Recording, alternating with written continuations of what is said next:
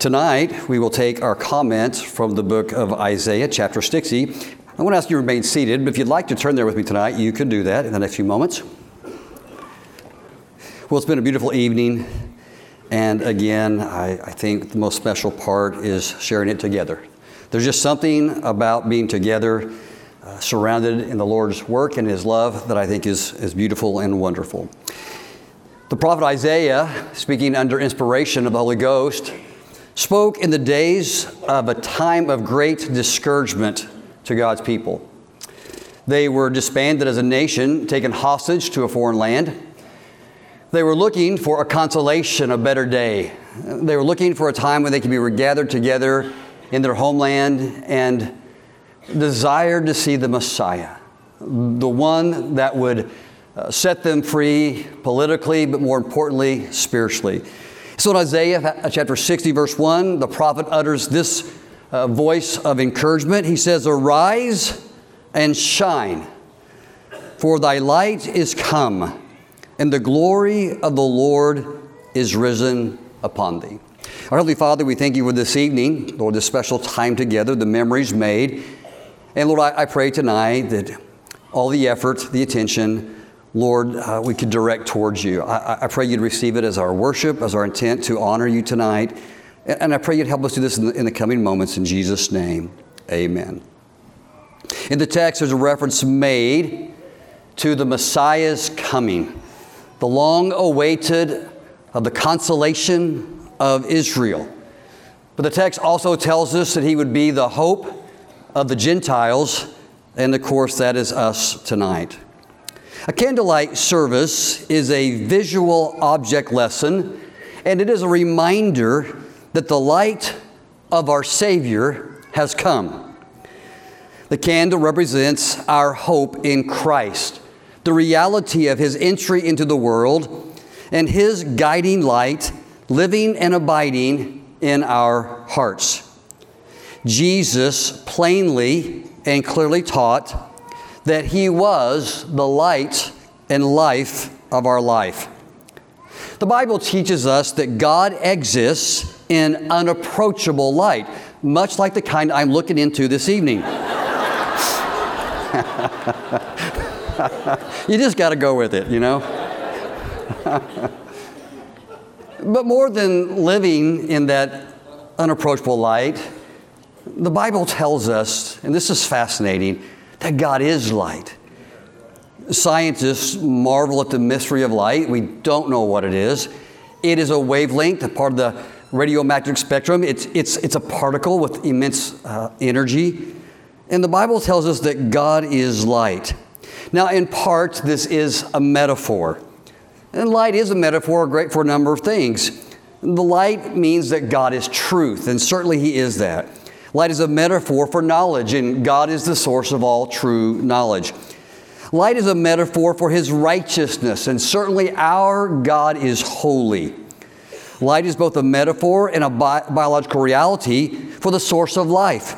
Colossians 1, chapter, uh, verse 16, John chapter 1, the creation story in Genesis all informs us that God, through Christ, created the world, and then more than that, He sustains it by His hand today. What holds the world together is God's grace in His hand. What a wonderful truth. Life give, light gives sight to our eyes. This um, radiation, this wavelength that hits our eyes, hits the receptors in our retina. It's interpreted by our brain in, in spatial uh, visual acuity, and we see and appreciate each other and this world. Light, um, it emboldens it encourages, it lifts, it keeps us from fear.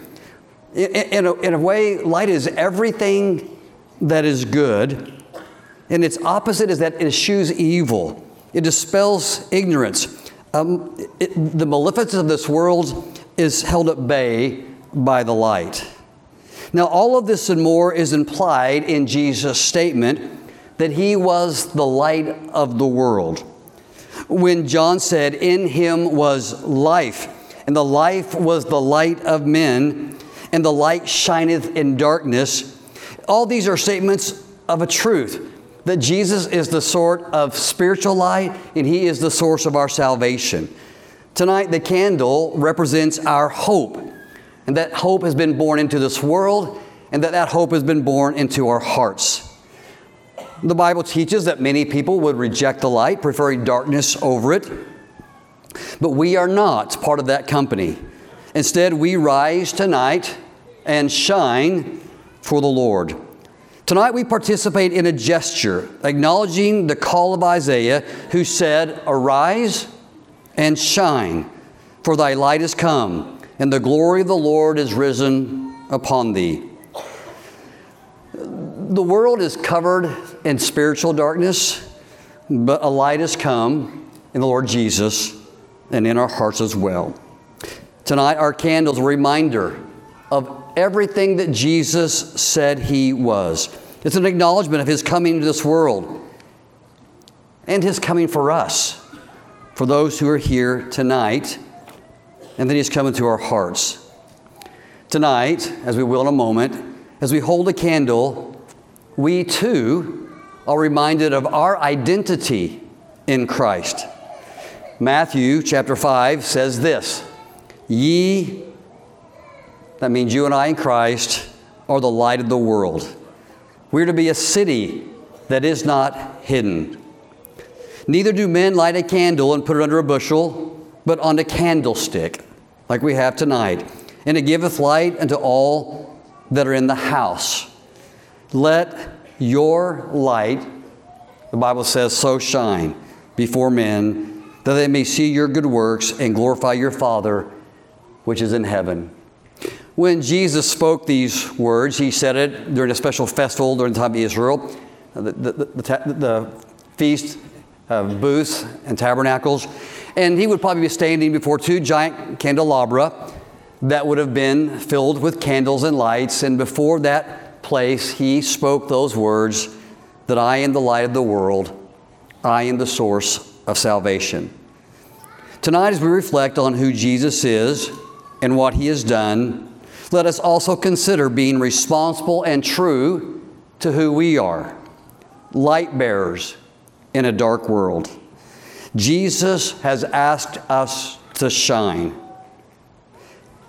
Light in nature travels at the speed of 186, 282 miles per second.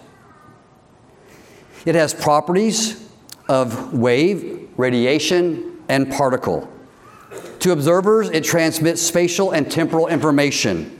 In a word, it is pure energy. And on a scale, it upholds and gives life to everything in God's creation. In Genesis 1 3, before light, there was nothing, and after light, there was life.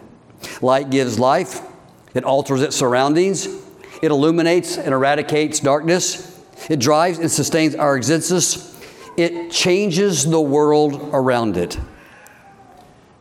And by implication, we are to be those kinds of change agents as well. We are to let our light shine Tonight we have within us the grace of God. And this grace, as Paul said to the Corinthians, is held in earthen vessels. But in these earthen vessels, when we are weak, that His glory and might is strong. And so tonight, this gesture of holding a candle and passing it to one another represents this that the Lord Jesus Christ has come. He is the light of the world and the light of our life. We too are representative of His, and we're to serve Him tonight. And as you look at the candle as it passes by and you light it, I want you to think about what Christ has done for us and what God has called us to do for others.